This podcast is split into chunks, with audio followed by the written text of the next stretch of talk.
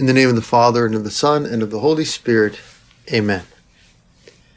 Today, on this second day of Lent, in the Gospel of the Mass, we have one of the great challenging sayings of our Lord Jesus Christ.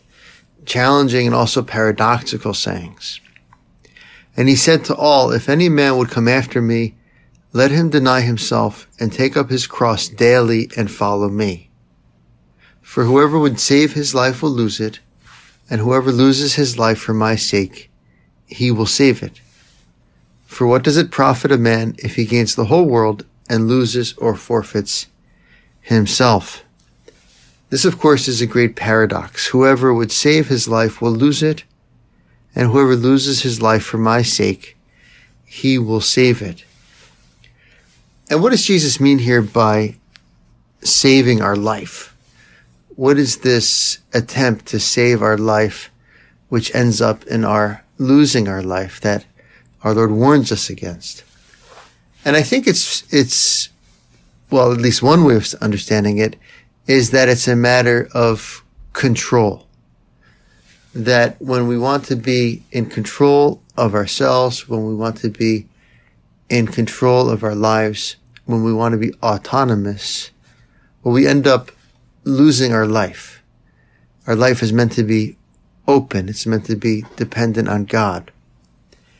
And when it's, when it's not open and dependent on God, when it's not kind of radically oriented to God and what God wants and relying on God's help, well, then we lose our life because that's not the kind of life uh, that we're made to live. We're not made to live independent of God's help, independent of God's plan. And so to try to control our lives without God leads to a kind of self-destruction and, and a lack of happiness, a lack of joy, a lack of security even. The more we try to be secure on our own, the less secure we end up being. And so to lose our life in order to save it is precisely to give up control, to renounce autonomy, not to want to be in charge of our life. Why? For his sake, because we have come to know and believe and trust in the love that he has for us. Really, in a way, this is the whole, this is the whole battle of, of our existence is to let God be God. Not to try to replace God. To let God be provident over us, to allow God to be our ruler, to allow God to be our guide, and not to try to replace him with our own providence, with our own plan, with our own will over his will. And this is very, very difficult for us because of original sin and because of our lack of, of trust, our lack of, uh, our lack of trust in our Lord. And so Lent is a good time to, to find these small ways and sometimes big ways of removing our own control, removing the things that we habitually use to give ourselves a sense of control or a sense of security in our life. We remove those.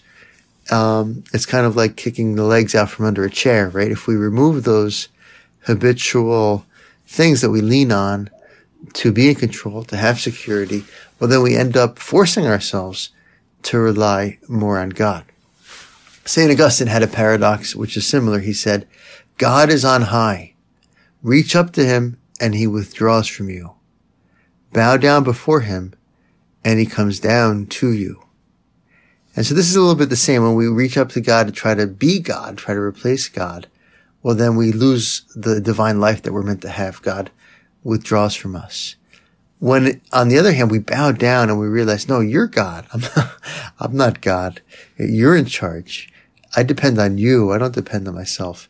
Well, then in that humble posture in which things are correct, God rushes down to be with us, rushes down to love us. And so this night we can look for little and small ways of relying less on ourselves and more on God.